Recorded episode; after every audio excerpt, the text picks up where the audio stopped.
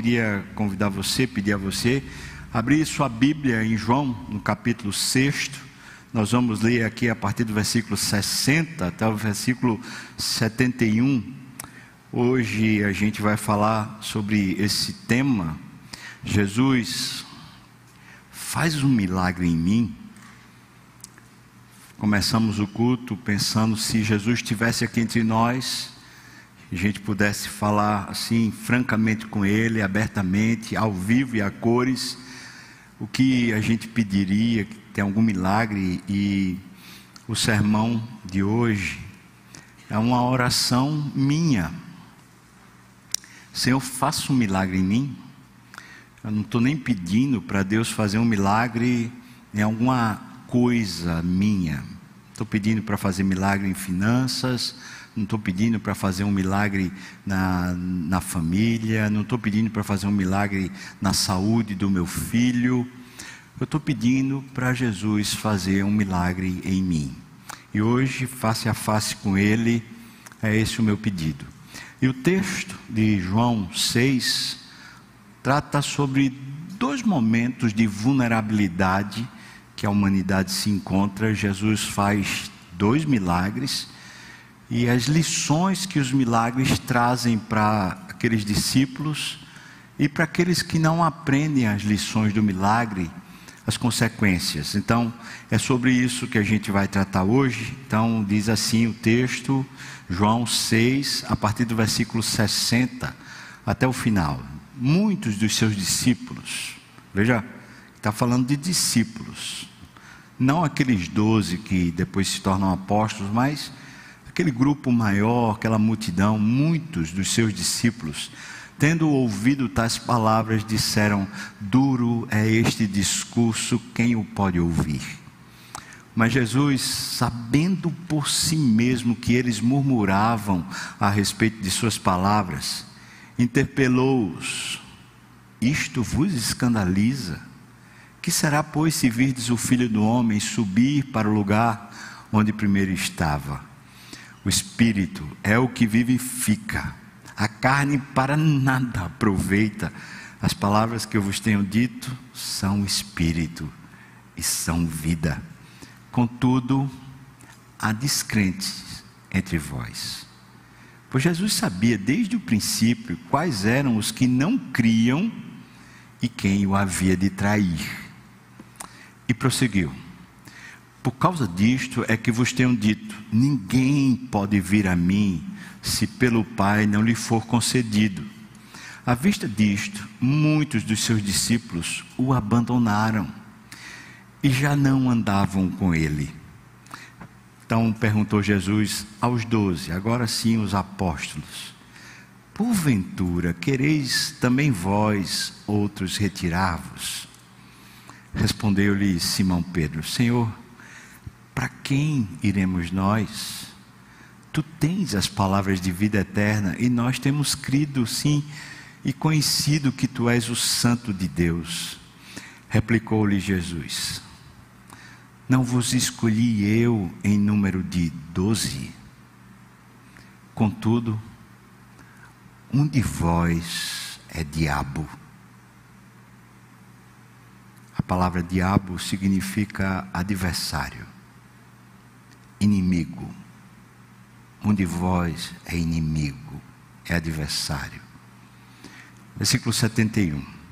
Referia-se ele a Judas, filho de Simão Iscariotes, porque era quem estava para traí-lo, sendo este um dos doze. Amém. Vamos orar mais uma vez, irmãos. Senhor, abra meu entendimento, minha cabeça, me dá unção para falar com vida, com propriedade também, autoridade. E seja a tua voz da minha boca, Pai. Também, Senhor, sejam ouvidos de aprendiz e espírito de aprendiz, o que nos permeie todos nós aqui, especialmente esses que me ouvem, Pai, seja aqui no templo, seja em casa, seja na internet, em que tempo for. Isso eu te peço, no nome de Jesus. Amém. Amém. faz um milagre em mim. Vamos, vamos então destrinchar esse capítulo sexto, não é? Primeira coisa, Jesus faz uma multiplicação dos pães logo no, nos primeiros 15 versículos desse texto. É a primeira multiplicação dos pães. Jesus faz um milagre. Interessante que nesse milagre que ele faz, ele está testando os seus discípulos. A gente encontra isso nos versículos 5 e 6 desse capítulo então Jesus, erguendo os olhos, vendo que a multidão vinha ter com ele, uma grande multidão, então disse para Filipe, um dos discípulos, um dos apóstolos de Jesus: Onde, veja a pergunta de Jesus: Onde compraremos pães para lhes dar a comer? Veja, Jesus está levantando uma, uma questão Onde compraremos pães?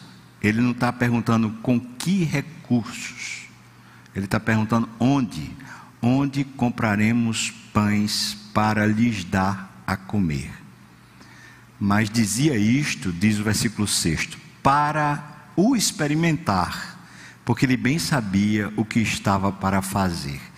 Então veja, a primeira situação é que tem uma multidão grande, está com fome, com uma necessidade. E o, a lição que Jesus está querendo ensinar para os seus discípulos é a respeito do sustento. É, a resposta que vem depois dos discípulos é não bastariam 200 denários, eles fazem uma contabilidade, eles veem que na conta deles não há recurso suficiente para aquilo que, que Jesus suscitou, aquela dúvida.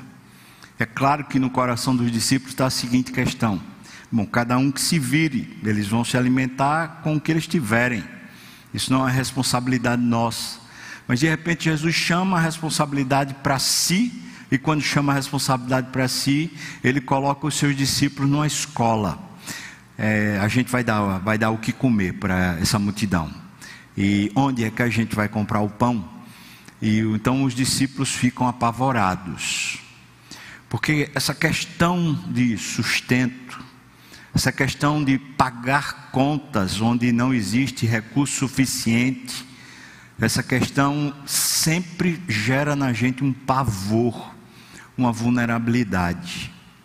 Quase sempre a gente, estou falando de uma pessoa normal, né? Quase sempre ganha aquém do que julga ser necessário. É raro a gente ver uma pessoa dizendo assim: ah, eu estou muito bem, né? financeiramente eu estou muito bem, eu não estou precisando de nada. Mesmo as pessoas que ganham mais recursos, ganham bem, sempre estão pensando: ah, mas eu precisaria de mais. Isso é, é dito na palavra de Deus, lá em Provérbios, que todo ser humano tem umas sanguessugas dentro da sua alma que estão constantemente dizendo dá, dá, dá, ou seja, eu preciso, eu preciso, eu preciso. Nesse caso aqui, não é nem a, ambição, ganância, um desejo desenfreado, ou mesmo uma vontade de ter mais riqueza ou algum patrimônio.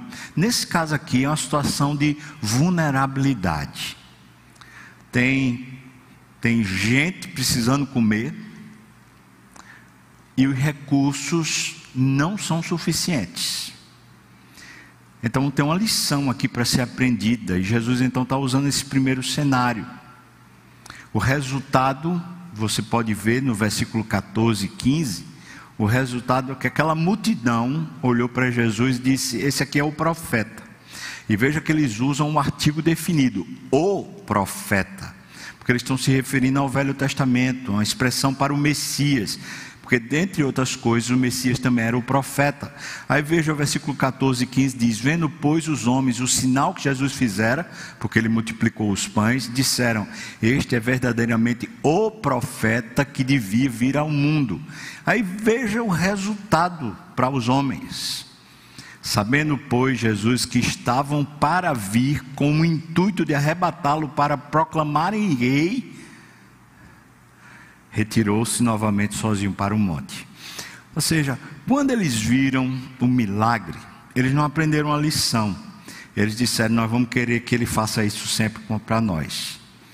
Eles não aprenderam a lição da fé, da dependência, de que Jesus chama para si a responsabilidade das situações inoportunas e aquelas que a gente não tem como resolver. Jesus chama a responsabilidade para si. Eles não aprenderam, eles pensaram assim: rapaz, vamos proclamar o rei, porque me parece que aquela ideia de pão e circo realmente toca a humanidade.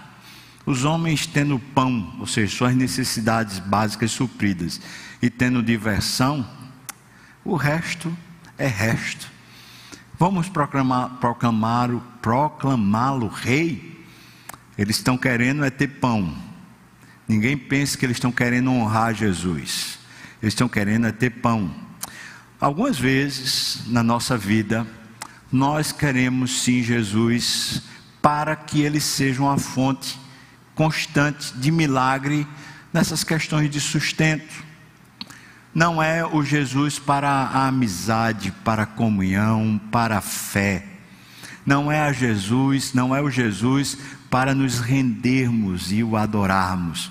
É o Jesus fonte de recursos, fonte de sustento. O impressionante é que ele é isso mesmo. Mas Jesus não é só isso. Aí vem a segunda situação. Jesus saiu dali, os discípulos pegam um barco, Jesus diz: peguem um barco, atravessem, vão para o outro lado.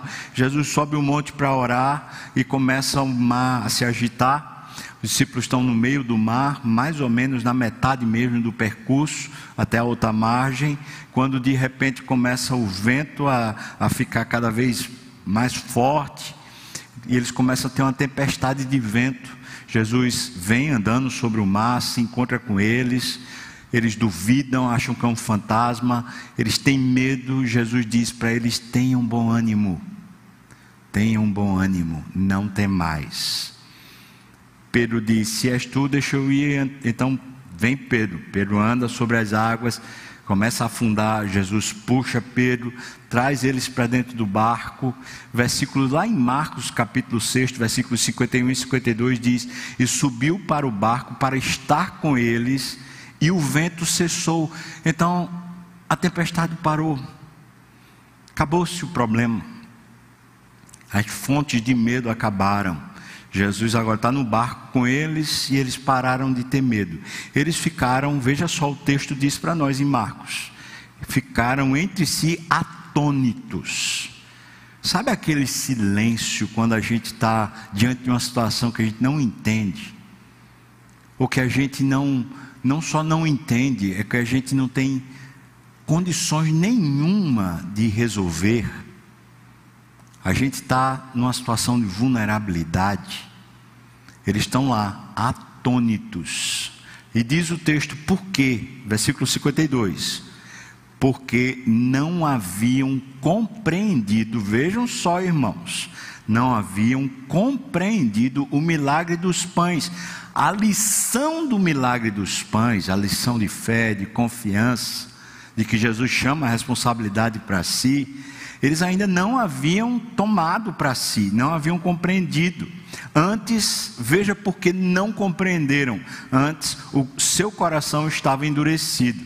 Ou seja, o que impedia eles de confiar? O que impedia eles de, em vez de ficarem atônitos, eles ficarem em paz? O que impedia? É porque eles não tinham aprendido a lição, não tinham compreendido qual era o significado da multiplicação, e o texto diz: o motivo de não compreender é o coração estava duro, eles, como se eles não quisessem reconhecer. O versículo adiante, versículo é, em Mateus 14, 33, diz que o, resultado foi adoração e o reconhecimento de que Jesus era o Filho de Deus é um, ainda é um reconhecimento muito primervo, porque depois, lá em João, desculpa, em Mateus capítulo 16, a gente vai encontrar Pedro dizendo: Tu és o Cristo, filho do Deus vivo. E ali Jesus diz: Foi o Espírito quem te revelou, não foi carne nem sangue. Aqui não, aqui eles estão atônitos. Eles começam a adorar Jesus depois desse momento, e então eles estão dizendo: É o Filho de Deus. Mas é esse, esse, essa afirmação ainda é especulativa. ainda não é concreta como a revelação de Pedro lá em Mateus 16. Então eles estão na segunda situação de vulnerabilidade. Que situação é essa? Ventos contrários, gerando desânimo. Ventos contrários gerando desânimo. Eu estou falando que era desânimo, porque Jesus diz para eles logo que chega, logo que chega, eles estão dizendo, é um fantasma, é um fantasma. Ele fala, tende bom ânimo, tende bom ânimo.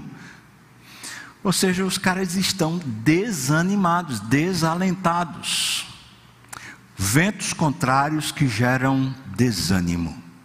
Bom, me parece que ao longo desses um ano e sei lá quanto tempo, a pandemia é um vento contrário soprando em todos nós.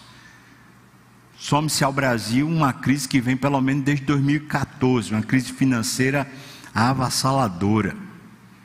E, além disso, uma crise institucional e política. No, na humanidade hoje a gente viu um problema sobre a verdade, é, sobre as notícias, qual a fonte confiável, o que é notícia, o que é news e o que é fake news. A gente não sabe.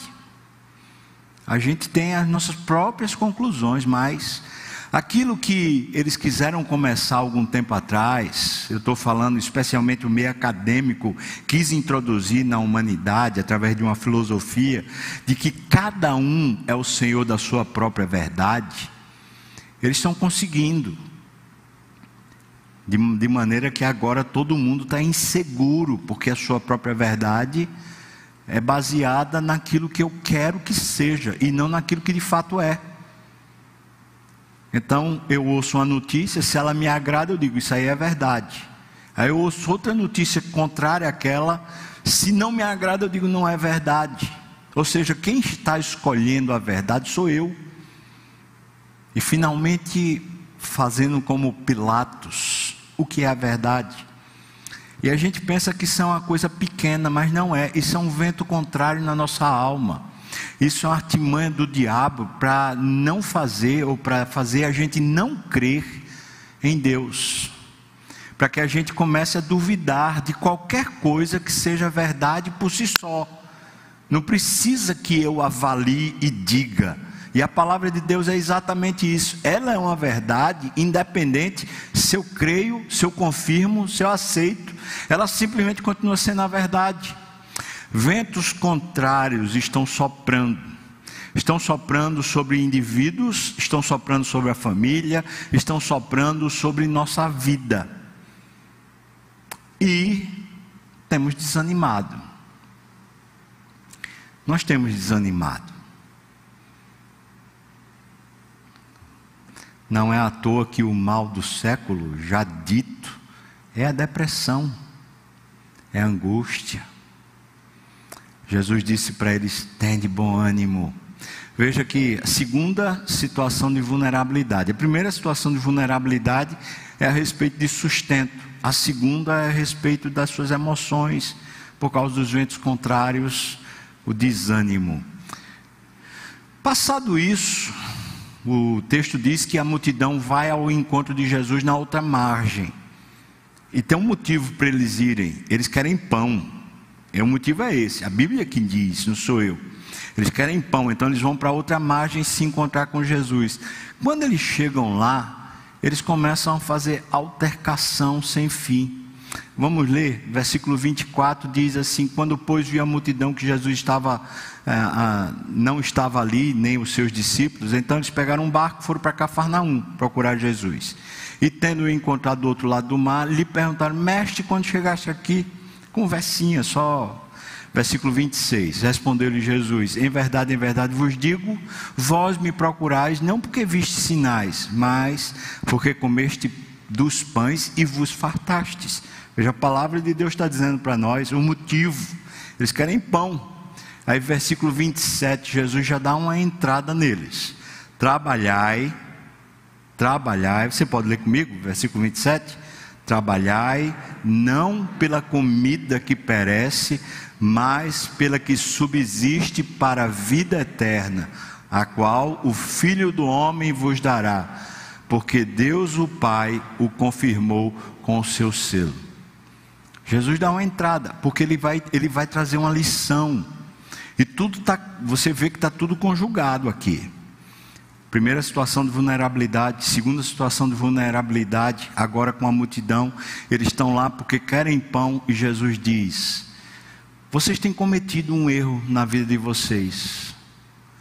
Vocês não trabalham para aquilo que é eterno. Vocês trabalham pela comida. Vocês trabalham para o apetite de vocês. Entenda assim, para o apetite de vocês. Em outras palavras, o esforço que vocês fazem para viver é para satisfazer o apetite. Vocês deveriam ter o esforço de vocês para Deus, para uma comida que não perece. Ele vai falar sobre essa comida. Então o povo dá uma chiada. Primeira pergunta você vai encontrar no versículo 28. Eles perguntam assim: Que faremos? Veja a pergunta que faremos para realizar a obra de Deus?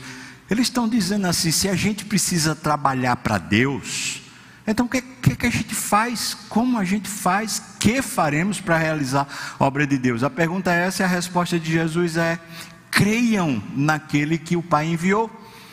Está no versículo 29. Creiam. Veja então o que é que Jesus está chamando o pessoal para fazer. Jesus está dizendo: vocês deveriam viver, a energia de vocês deveria viver para Deus. Ou seja, todo o trabalho de vocês deveria ser para Deus, mas vocês servem o próprio apetite de vocês. Aí eles falam: então como a gente vai fazer isso? Como é que a gente vai trabalhar para Deus? Sabe aquela pergunta que todo mundo fala? Diz assim: se eu não trabalhar, quem é que vai pagar minhas contas? Se eu trabalhar para Deus, quem é que vai pagar minhas contas? Quem é que vai me dar de comida? Quem é que vai dar comida para minha casa, para os meus filhos? Jesus não está falando que todo mundo tem que ser pastor ou todo mundo tem que ser missionário sustentado por igreja. O que ele está falando é que vocês deveriam trabalhar para Deus e não para os apetites de vocês. A pergunta deles então parece coerente. O que é que faremos? Aí Jesus diz: tem uma coisa para vocês fazerem fácil. Creiam. Trabalhem crendo. E ele diz: creiam em mim, ou seja, creiam naquele que Deus enviou. Creiam. Então, como é que se trabalha para Deus, irmãos? Crendo. Não se trabalha para Deus estando na igreja, nem sendo missionário enviado. Eu posso ser pastor, ter o título, ser eleito por uma igreja, como a igreja pretende das graças, e em vez de trabalhar para Deus, eu trabalhar para a igreja, ou trabalhar para minha ambição pessoal, ou trabalhar para os meus desejos e meus sonhos. Ele está dizendo: não, quando você trabalha para os seus desejos e sonhos, você não trabalha para Deus, não. Jesus está começando a destrinchar o assunto. Aí eles fazem uma segunda pergunta no versículo 30. Veja a pergunta que é: Que sinal fazes para que vejamos e creiamos em ti? Eles estão dizendo, irmãos, que eles estão precisando de sinal para crer. Pelo amor de Deus. Tudo bem, nem todo mundo viu Jesus andando sobre as águas, nem acalmando a tempestade de vento. Mas eles viram a multiplicação dos pães, e é por causa disso que eles estão vindo de novo ao encontro de Jesus. Ou será que eles não viram? Ou será que para eles não se tratou de um milagre, se tratou só, simplesmente, de que o pão chegou na mão deles? Será que eles viram um milagre? Essa dúvida tem que acompanhar o texto. Talvez eles não viram. Como nós, muitas vezes, chegou, chegou o salário, ou chegou a condição de pagar uma conta, chegou um negócio, chegou outro, mas não vimos o milagre.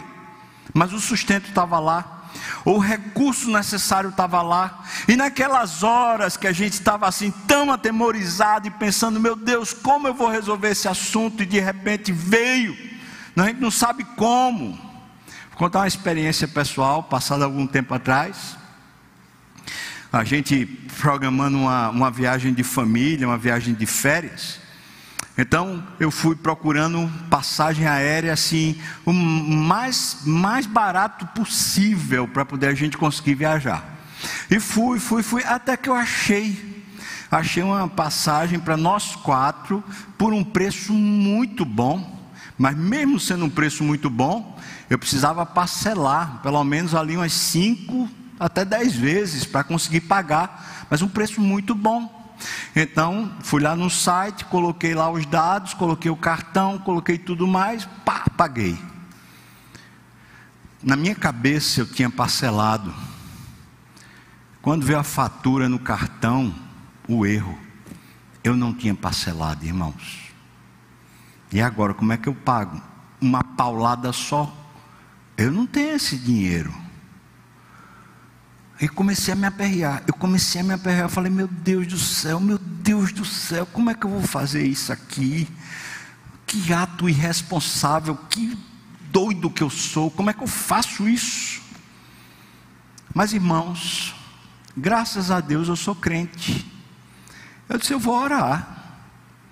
Eu não sei de onde vai vir esse dinheiro, mas tem que vir. Ou então vou ficar embolando aqui no cartão para ver o que é que vai dar. E eu orei, disse: Senhor, tenha misericórdia. O Senhor viu, eu não estava aqui fazendo uma coisa irresponsável.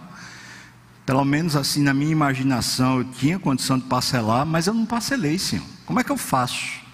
Irmão, pode acreditar, eu não falei para ninguém a respeito disso. Mas um dia antes da fatura do cartão cair, eu não sei de onde veio, mas veio para minha conta o dinheiro daquela fatura. Você acredita, irmão? Estou falando para você, diante de Deus, veio recurso para poder pagar aquilo lá. Como? Quem foi até hoje o bendito santo de Deus que resolveu me dar uma oferta especial naquele mês? Naquela data, um dia antes, eu não sei, mas Deus usou algum irmão, não sei se era nem irmão, alguém para me abençoar a gente vai agir responsavelmente, vai sair fazendo gasto. Não, não é disso que eu estou falando. Mas eu estou falando de crer,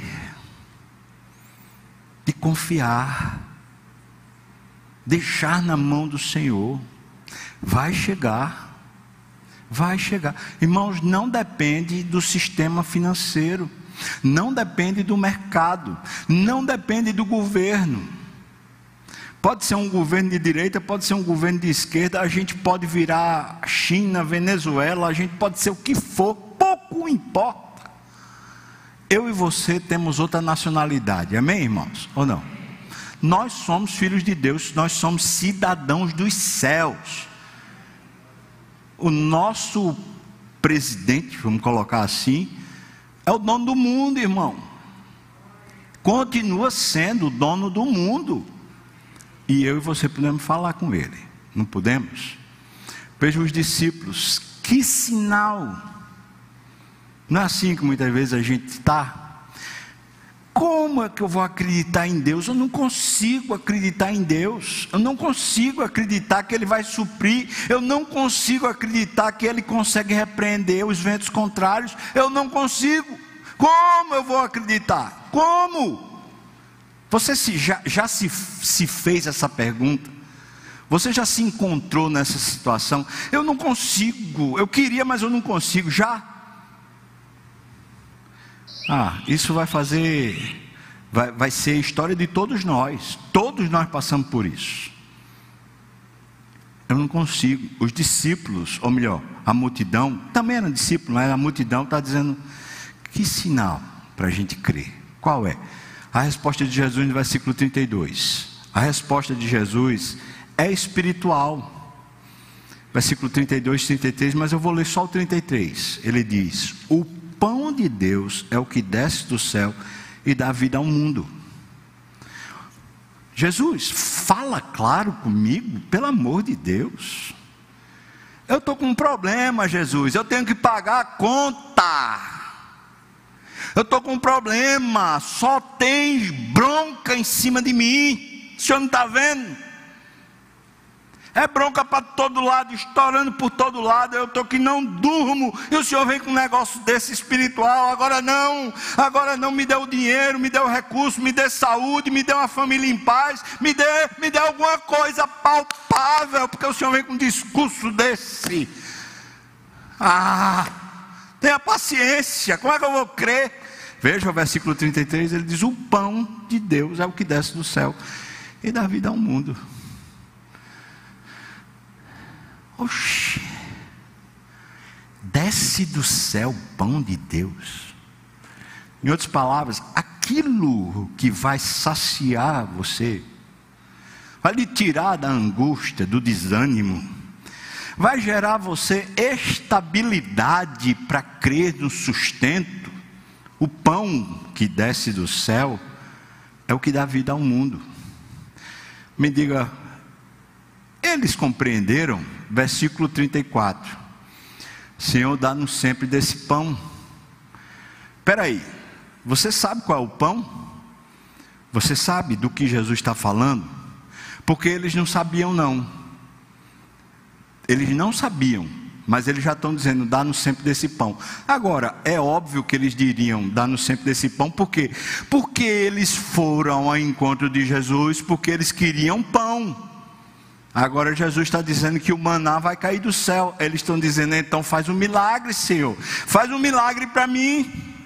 Faz um milagre nas minhas finanças, Senhor Deus. Faz um milagre nos ventos contrários, Senhor Deus. Faz um milagre para mim. Não um milagre em mim, mas faz um milagre para mim. Dá-nos sempre desse pão.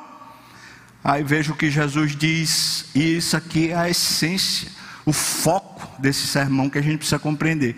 Versículos 35 a 40. Eu vou pedir para você ler comigo, 35 a 40. Eu sou o pão da vida.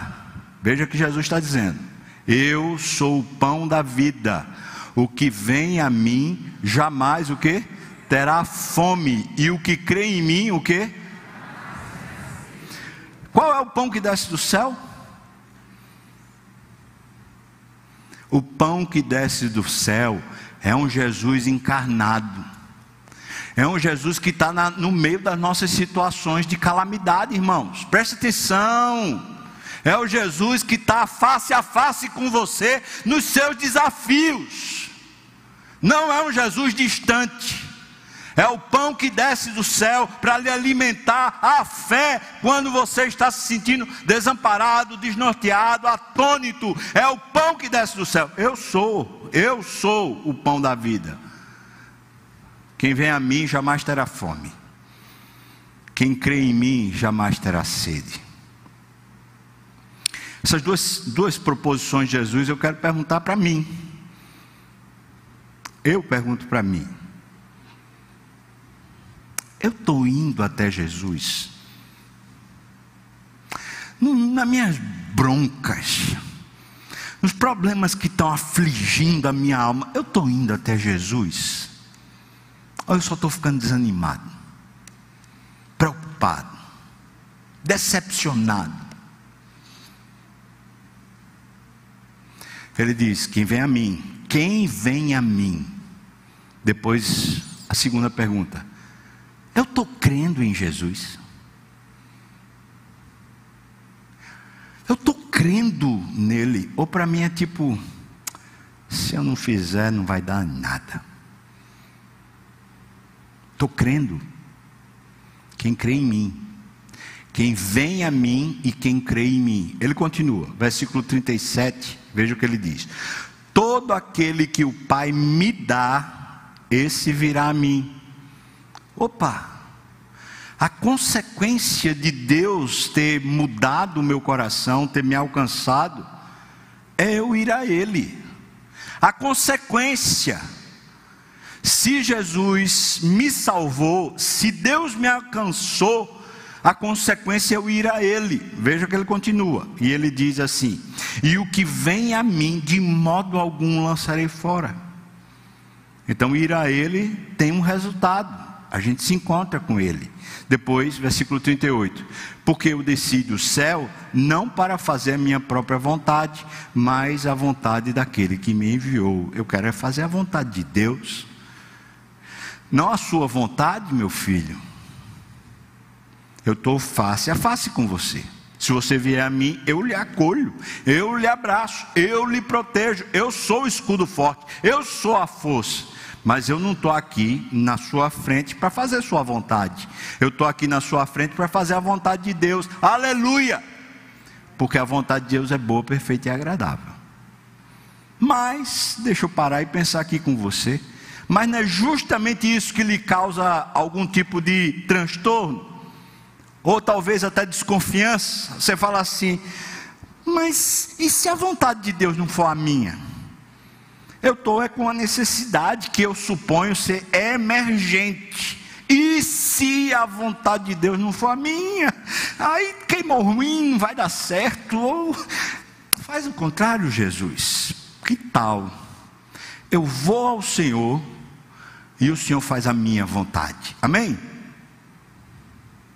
Não, eu estou aqui, estou na sua frente, não para fazer a sua vontade, mas para fazer a vontade daquele que me enviou. Aí ele veja o versículo 40, que é que ele diz: De fato, qual é a vontade de Deus?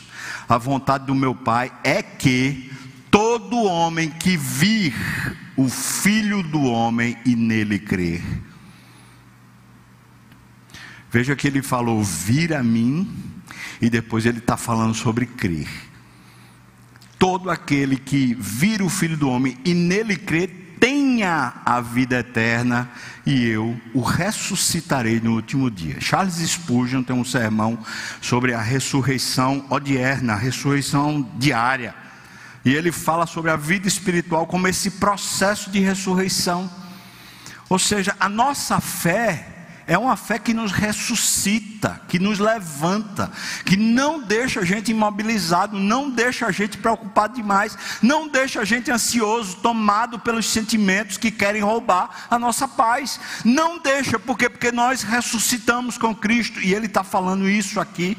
Ele diz que quem vem e crê, crê no Filho, tem a vida, essa vida eterna, e no último dia o seu corpo será glorificado. Isso é condizente com toda a estrutura das Escrituras, irmãos. A nossa salvação não é apenas no tempo final, quando a gente morrer e for para o céu ou para a glória. A nossa salvação começou no momento em que nós cremos que Cristo morreu pelo nosso pecado e Ele deu a vida para nós, a vida eterna. E agora a vida eterna está em processo dentro de nós. E como nós alimentamos esse processo dentro de nós? Por favor, pastor, o que é que eu tenho que fazer? Eu preciso ir a Ele. E eu preciso crer nele. Que Ele vai fazer a vontade do Pai em mim. Eu preciso. Veja que foram altercações inúteis. Os discípulos, aquela multidão, não está nem aí. Sabe por que eu digo que foi inútil? Porque eles começam a apresentar dúvidas. Jesus está falando de crer. Eles começam a apresentar dúvidas. Versículos 41 a 46. A primeira dúvida dos que não conseguem ouvir a voz de Deus, não conseguem ouvir a Deus. Veja o que é que eles perguntam: Não é este Jesus, o filho de José? Em outras palavras, você está vendo isso aí? Versículo 42. Não é este Jesus, o filho de José. Em outras palavras, a gente conhece esse cara. De onde ele tirou essa ideia de que ele vai fazer alguma coisa? De que ele pode fazer alguma coisa? Versículo 43, Jesus diz: Não murmureis entre vós. Essa incredulidade disfarçada disfarçada de intimidade, mas é uma suspeita a respeito de quem é Jesus. Veja que eles estão, parece que cheios de intimidade, dizendo: Ah, são filho, é o filho de José, ah, o filho lá de Maria, lá de Nazaré. A gente conhece esse menino desde pequeno, uma intimidade. Essa intimidade está disfarçando a incredulidade, porque eles estão dizendo, em outras palavras, ele não tem suficiência para isso. Ele não tem cabedal para isso. Não tem poder para isso. Não tem, não é possível. Jesus vai e responde: Não murmureis. Isso é murmuração. Todo o processo de incredulidade dentro de nós, de dúvida que vai se estruturando dentro de nós, por mais que pareça que é intimidade, esse processo chama-se murmuração, segundo Deus, segundo as Escrituras. Aí ele diz um pouquinho mais adiante, versículo 44: Ninguém vai poder vir a mim se o Pai que me enviou não o trouxer. Então o processo de salvação não começa em nós, começa em Deus. Tudo bem. E aí ele diz: Eu ressuscitarei no último dia. Mais uma vez. Agora versículo 45. Não está escrito lá nos profetas, serão todos ensinados por Deus. Aí veja que palavra Jesus diz. Portanto, todo aquele que da parte do Pai tem ouvido e aprendido, esse vem a mim. Então, qual é o sinal de que o Pai um dia me tocou e me fez crer, ou seja, qual o sinal de que eu fui salvo pelo toque de Deus? Ele está dizendo: ouve e crê, ouve e aprende.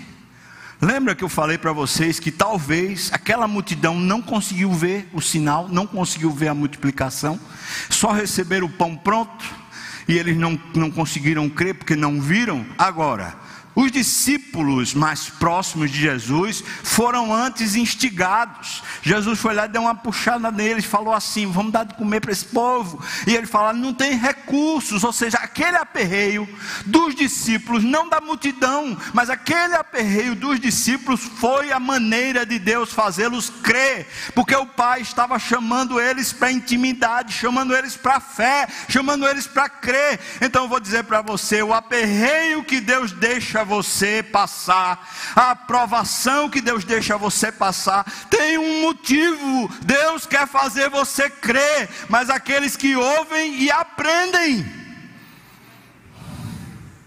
tem que aprender.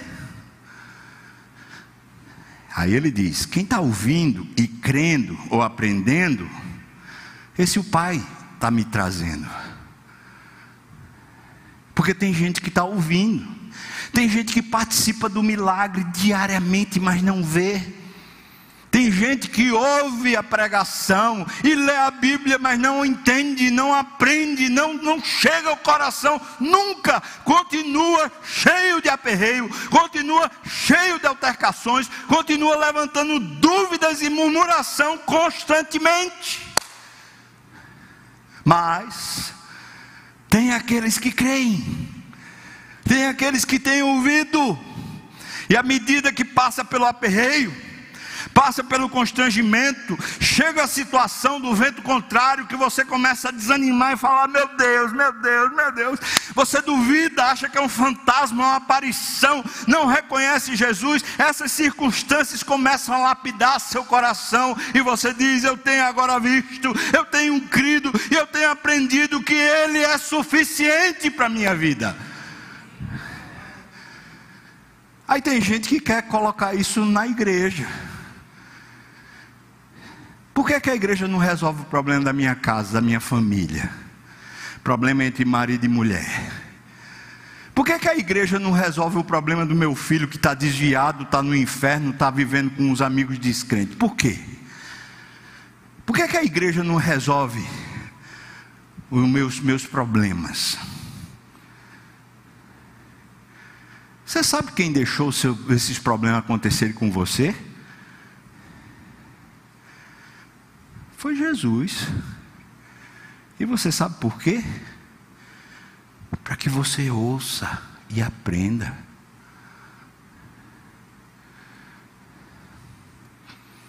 Ele vai resolver. Olha, escuta o que eu estou falando. Ele vai resolver. Segundo a vontade do Pai. Enquanto você não crê nisso, e enquanto isso não satisfizer seu coração, você não está andando com Jesus. Você está andando com seus próprios apetites. E como essa multidão, você está indo até Jesus para ver se o pão chega. Você não está indo a Jesus porque crê, mas para ver se o pão chega, para ver se você resolve os seus problemas do jeito que você quer. Para ver se finalmente ele faz um milagre para você. Dá-nos sempre desse pão. Dá-nos sempre desse pão. Versículo 46 diz: Não que alguém tenha visto o Pai, salvo aquele que vem de Deus. Ele, Jesus, tem visto o Pai. Ele está falando isso no, no presente. Em outras palavras, eu estou aqui com você, mas estou vendo o Pai. É por isso que eu posso fazer isso. A vontade do Pai para mim não é esquisita. Vem a segunda dúvida. Se a primeira dúvida era essa familiaridade, e aí eles perguntam assim: não é este o filho de José? A segunda dúvida é como pode? Você dá uma olhada, por favor. Ele, Jesus diz no versículo 47, ele diz: Quem crê em mim tem a vida eterna. Ele já reafirmou o discurso principal. E ele diz: Eu sou o pão da vida. Está reafirmando. Aí veja qual é a dúvida que eles falam. Pergunta assim: Como pode? Como pode? Versículo 52. Como pode este dar-nos a comer a sua própria carne? Opa! Que coisa esquisita é essa? Jesus tinha acabado dizendo no versículo 51: Eu sou o pão vivo que desceu do céu, alguém que dele comer, o pão vivo que é ele, alguém que dele comer viverá eternamente, e o pão que eu darei pela vida do mundo é a minha carne. Agora você precisa guardar isso. O pão que sacia nossa fome é a carne de Jesus. Isso é fé. E ele está dizendo isso. Aí eles estão perguntando: como pode dar-nos a comer a sua própria carne? Jesus está falando espiritualmente. Mais uma vez, eles querem uma resposta pragmática. Eles querem solução para a fome. Eles não querem fé. Eles querem resolução para os problemas. E tem gente que fala assim: é porque eu sou muito prático mesmo. Ah, comigo o negócio tem que ser muito prático, tem que ser desenrolado. Não posso ficar com essas cogitações, especulações, não. Para mim o negócio ou vai ou racha, é prático. Pois essa multidão é assim: eu sou prática. Senhor está falando os negócios, mas eu não quero ir para o nível espiritual, eu não quero para negócio de fé, não. Eu quero negócio aqui, como é que eu faço para comer essa carne aí? a gente vai cortar o Senhor em pedacinho, vão, eles vão dilacerar Jesus. Jesus vai ser morto naquela cruz e a carne dele vai ser entregue para nos salvar. Mas é espiritual. Isso é espiritual. Isso não pode se tornar uma coisa pragmática tem que ser fé na vida de Jesus, tem que ser fé na presença de Jesus, e isso precisa ser espiritual, não se trata de pragmatismo, se trata de fé. Mas eles estão perguntando, e a dúvida que o diabo muitas vezes lança é como? Vou, vou trocar isso em miúdos de outra forma. Lembra que a questão era a questão do trabalho? Jesus disse: Vocês não trabalhem pela comida que perecem. Para com isso. Porque vocês não trabalham para Deus. Lembra disso? Agora a pergunta deles: Como pode? Como pode a gente ficar alimentado de fé? Alimentado de fé? É? E a minha barriga? Hein? E os meus problemas, hein? E a conta que eu tenho para pagar? E os problemas de família? Hein? E o meu filho desviado? Hein? E o problema de saúde, hein? hein? Quem é que vai resolver? E para pagar o plano de saúde, quem é que vai pagar? Me diga, por favor, vou viver de fé? Eu estou falando essas coisas assim, irmãos, mas eu já ouvi literalmente isso. De crente. Eu já ouvi pastor dizendo isso, pastor que deveria estar ensinando a igreja, o pastor dizer: Eu vou viver de fé, eu vou bem viver de fé. Se eu não fizer um concurso e não passar, ah, minha família vai ficar dependendo de igreja, eu vou bem viver de fé. Se eu não tiver meu negócio, se eu não fizer meu esforço, se eu não, não sair para lutar pelo meu pão, vou viver de fé. Você entendeu qual é o problema? O diabo constantemente está seduzindo a minha mente, dizendo: depende do seu esforço, se garanta, cara. O diabo fica inflando o meu ego e dizendo para mim: vá lá e resolva os seus problemas. Não dependa de Deus. Vá lá e se garanta. E é por isso que a gente quer resolver o problema do mundo todo. A gente quer resolver o problema do Planalto do Brasil. A gente quer resolver o problema das intrigas entre os sistemas de governo. A gente quer resolver o problema da pandemia com álcool em gel, com vacina, com seja lá o que for. A gente quer resolver os problemas mas a gente não quer aparentemente viver pela fé.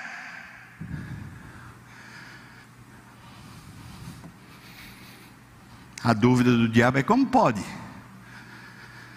A declaração de Jesus é essa, 53 a 58. Respondeu-lhe Jesus: Em verdade, em verdade eu vos digo: se vocês não comerem a carne do filho do homem, se vocês não beberem o seu sangue, vocês não terão vida em vocês mesmos. Enquanto não for fé, não tem vida dentro de vocês. Enquanto não mudar isso dentro de vocês, não tem vida dentro de vocês.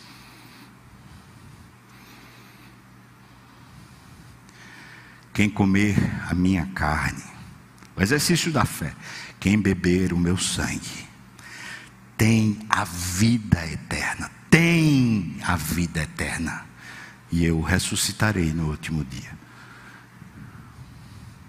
Eu só quero deixar claro que Jesus não está dizendo para você não trabalhar, mas Ele está dizendo para você trabalhar, não pelo seu apetite, mas para Deus.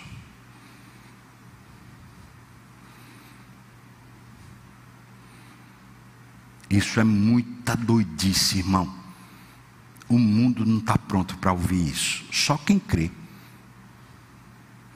Como assim, Deus? Eu vou trabalhar apenas para glorificar o Seu nome, sem me preocupar com recursos, sem me preocupar se os meus recursos vão caber. Lembra dos pães? Sem me preocupar com os ventos contrários. Como assim, Senhor? Ah, o Senhor está pedindo um negócio que é grande demais, não dá para mim, não. Não dá para mim. Pois é, irmãos. A vida de fé não dá para a gente. Essa é uma vida de graça. Deus é quem dá. Mas se você não viver pela fé, você não tem a vida eterna em você. Veja o versículo 55: Pois a minha carne é verdadeira comida e o meu sangue é verdadeira bebida. Assim como o Pai que vive me enviou, igualmente eu vivo pelo. Vamos lá, irmãos, eu vivo pelo pelo Pai. Opa! Jesus poderia ter caído numa esquisitice, do tipo assim: eu vivo por mim, porque eu sou Deus e eu preciso ser glorificado como Deus, mas ele não faz isso, porque ele quer deixar o exemplo para mim e para você. Ora, se eu não vivo pelos meus apetites, eu vivo pelo Pai. Também quem de mim se alimenta, por mim viverá não viverá por outra fonte, por mim. Agora a gente entendeu, pelo menos eu acredito que sim, o que é que Jesus quer dizer com comer carne dele e comer, beber o sangue dele. A gente está entendendo. É praticar a fé. É praticar a fé nas situações de vulnerabilidade, irmão. Nessa situação que você diz: pronto, eu não tenho como fazer, eu não tenho como resolver. Essas situações é Deus usando elas para dizer para você: olhe para mim, venha a mim, creia em mim, aprenda comigo, por misericórdia. Versículo 58. Este é o pão que desceu do céu, não é semelhante em nada àquele que os vossos pais comeram. Bom, é claro que não. Me diga uma coisa: dependia da fé deles o maná? Não, não dependia. O maná caía, mas não dependia da fé. Eles iam lá, estava lá já. Agora o que Jesus está dizendo é que essa vida de Deus, ela é vivida pela fé. Isso é condizente com toda a estrutura de salvação do Novo Testamento. Você não vive a vida de Deus pelo esforço, você vive a vida de Deus pela fé, se alimentando da salvação de Cristo, se alimentando da obra dele, em outras palavras, se alimentando da suficiência de Cristo para todas as demandas da vida. É um problema de família, a suficiência de Cristo. É um problema com meu filho, a suficiência de Cristo. É um problema de, de saúde, a suficiência de Cristo. Veja, eu não estou dizendo que Cristo vai curar, eu não estou dizendo que Cristo vai dar um dinheiro, eu não estou dizendo que Cristo vai fazer o que eu quero. O que eu estou dizendo é que Cristo é suficiente para mim, em todas as ordens, em todas as demandas. Cristo é suficiente, e se não for suficiente, então eu não estou comendo eu não estou bebendo da vida dele. De alguma maneira, isso está denunciando que a minha suficiência ainda está em mim mesmo e não nele. As lições do milagre, o resultado das lições do milagre para aqueles que não aprenderam. Preste atenção. O resultado das lições do milagre para aqueles que não aprenderam. Versículo 60. Muitos dos seus discípulos, tendo ouvido tais palavras, disseram: Duro é este discurso. A outra maneira de interpretar isso seria: Isso é coisa de doido. Isso é radical demais. Não dá para mim, não dá. Então eles disseram: Quem é que pode ouvir isso?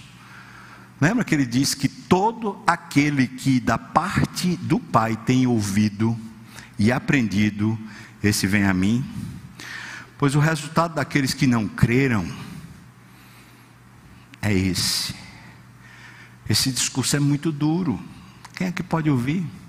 Depois eles continuam, versículo 61. Mas Jesus, sabendo por si mesmo que eles murmuravam, mais uma vez murmuração, a respeito de suas palavras, interpelou-os. Isto vos escandaliza, ou seja, vocês vão tropeçar nisso. É não, vocês não vão tropeçar nisso não. Veja o que ele diz: Que será, pois, se vides o filho do homem subir para o lugar onde primeiro estava? Deixa eu perguntar para você: quando vamos ver Jesus em cima nos céus? Quando? Quando? No momento da nossa morte. Lembra de Estevão? Estava sendo apedrejado, já estava para morrer. Ele abriu os olhos e viu, e o filho do homem tinha se levantado do trono para recebê-lo. Então Jesus está dizendo assim: vê só, que coisa poderosa. Você está aqui nesse negocinho, e você diz: ah, não consigo, isso é impossível, não sei o quê. E quando você comparecer perante Ele? Quando tudo isso que hoje parece ser abstrato, e no certo sentido parece completamente irreal, e quando tudo isso for apenas isso que você tiver, quando finalmente seus olhos se abrirem e você reconhecer essa realidade do mundo espiritual que parece para você inexistente, em outras palavras, parece que Deus não está aqui, parece que Jesus não é o provedor, parece que Ele não é suficiente. Quando você se deparar com Ele, lá onde Ele habita, o que vai acontecer? Versículo 63. O Espírito é o que vivifica a carne para nada aproveita. Aí ele diz: Como o Espírito vivifica? Ele diz: As palavras que eu vos tenho dito são Espírito e são vida. Deixa eu dizer uma coisa para você, irmão. Preste atenção. Você pode pode fazer discipulado, pode vir para culto, você pode ser de uma formação cristã, se você não quer ouvir a voz de Deus pela palavra, você vai naufragar. Eu estou falando isso, irmão, chegou tremo nas minhas bases.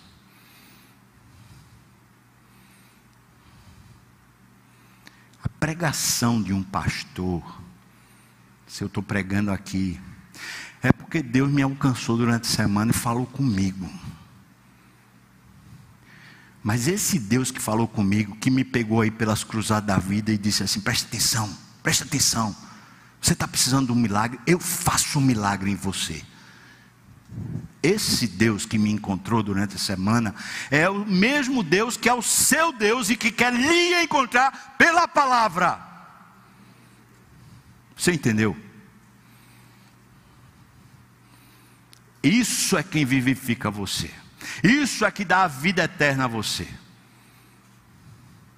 Versículo 64, veja o resultado dos que não creram. 64. Contudo, contudo, há descrentes entre vós. Pois Jesus sabia que desde, dos, desde o princípio quais eram os que não criam. Veja que ele não está falando de Judas apenas. Está falando que tinha uma penca de discípulos que não criam. E aí ele diz: e também quem o havia de trair, que está falando de Judas, naturalmente.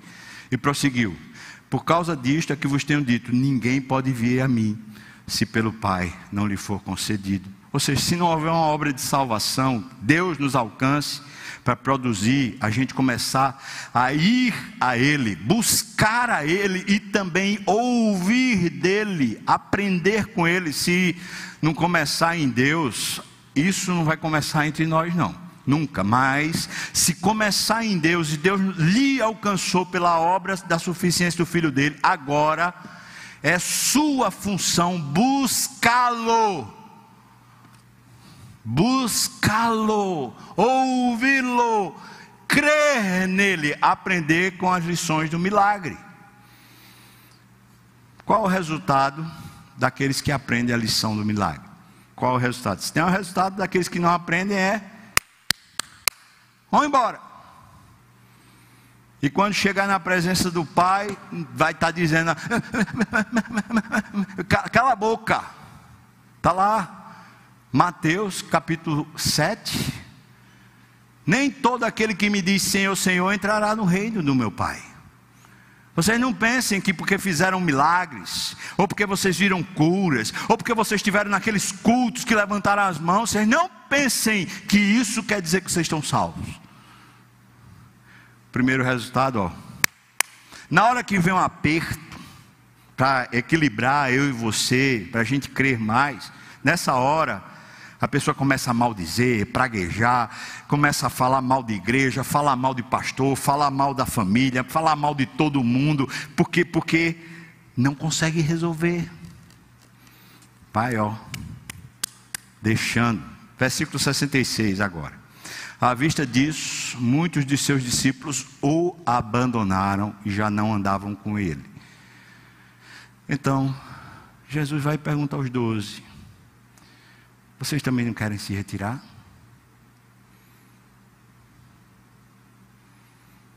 Aí Pedro diz: O Senhor, para quem? Para quem? Para mim mesmo? Ele aprendeu a lição, cara. Ele aprendeu a lição. Para quem?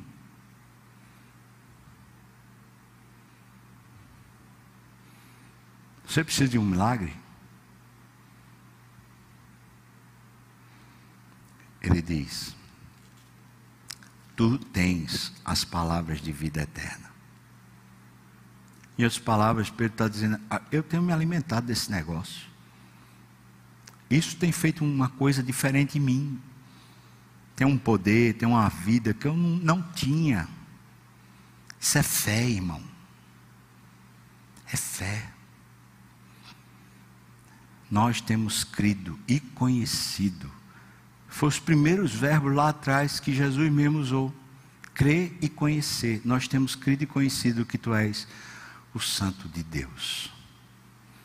Replicou-lhe Jesus: Eu não vos escolhi em número de doze, mas no meio dos doze, desse círculo bem íntimo, tem também um adversário, o diabo.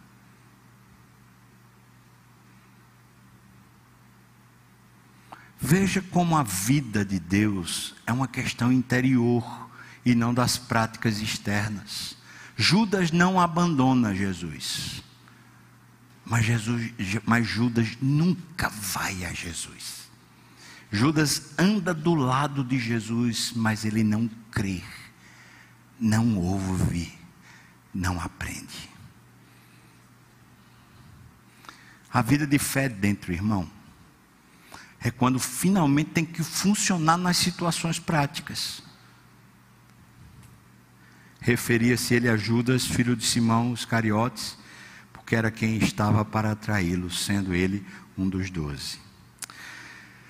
O resultado de quem aprende as lições do milagre é esse: para quem eu vou?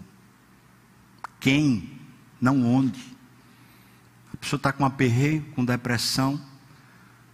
Para quem eu vou? Aquele psicólogo que me indicaram, aquele psicanalista, aquele psiquiatra, aquele médico, aquele pastor. Problema financeiro. Para quem eu vou? Meu pai? Minha mãe? Qual banco? Qual empréstimo? Quem é o agiota que vai me emprestar? O cartão de crédito, que também é uma agiotagem? Quem? Quem? Para quem eu vou? Um problema de saúde. Para quem eu vou? Para o plano de saúde? Para o SUS? Para um médico particular que é o especialista, para quem eu vou? Um problema na família, marido e mulher desentendendo. Para quem eu vou? Pastor, me ajude, pelo amor de Deus. Para o grupo pequeno. Para um psicólogo. Para quem eu vou? um problema de um filho. O filho não quer vir para a igreja. O filho dá sinal de que não é crente. Talvez o filho é um desviado. Talvez o filho é um ateu. Ou talvez o filho seja um homossexual. Ou a filha. Para quem eu vou? Qual especialista que me ajuda? Qual é? Qual é o que vai me, me encontrar? Qual a igreja que vai ajudar meu filho? Qual é o pastor? Qual é a, o grupo que vai ajudar meu filho finalmente a sair, sair do vício das drogas, sair do problema da pornografia, sair daquelas amizades ruins que ele está convivendo, ou sair do mundo que ele está perdido? Quem eu vou? Quem eu vou? Para quem eu vou? Para quem, irmão, eu vou?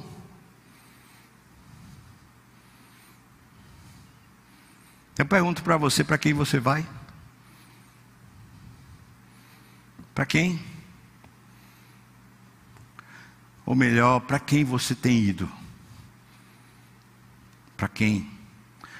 É muito interessante, porque me parece, no final, a única coisa que os milagres de Jesus querem fazer é um milagre em mim. Todo milagre de Jesus parece sempre ser a mesma coisa. Ele quer fazer um milagre em mim. Ele quer abrir meus olhos. Ele quer que eu creia. Eu preciso de um milagre, irmão. Eu preciso de um milagre. Você precisa.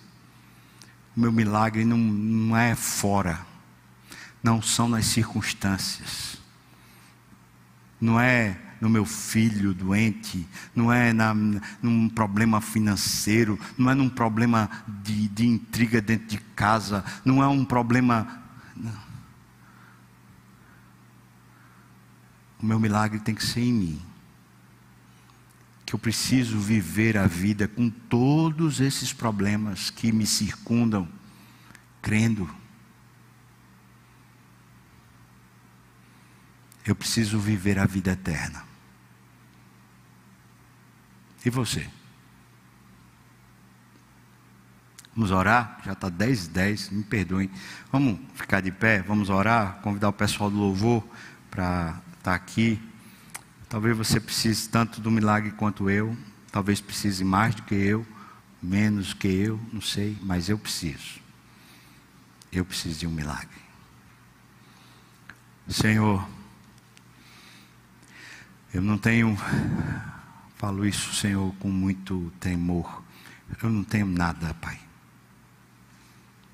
Nada para resolver meus problemas, quanto mais os problemas das pessoas que me procuram.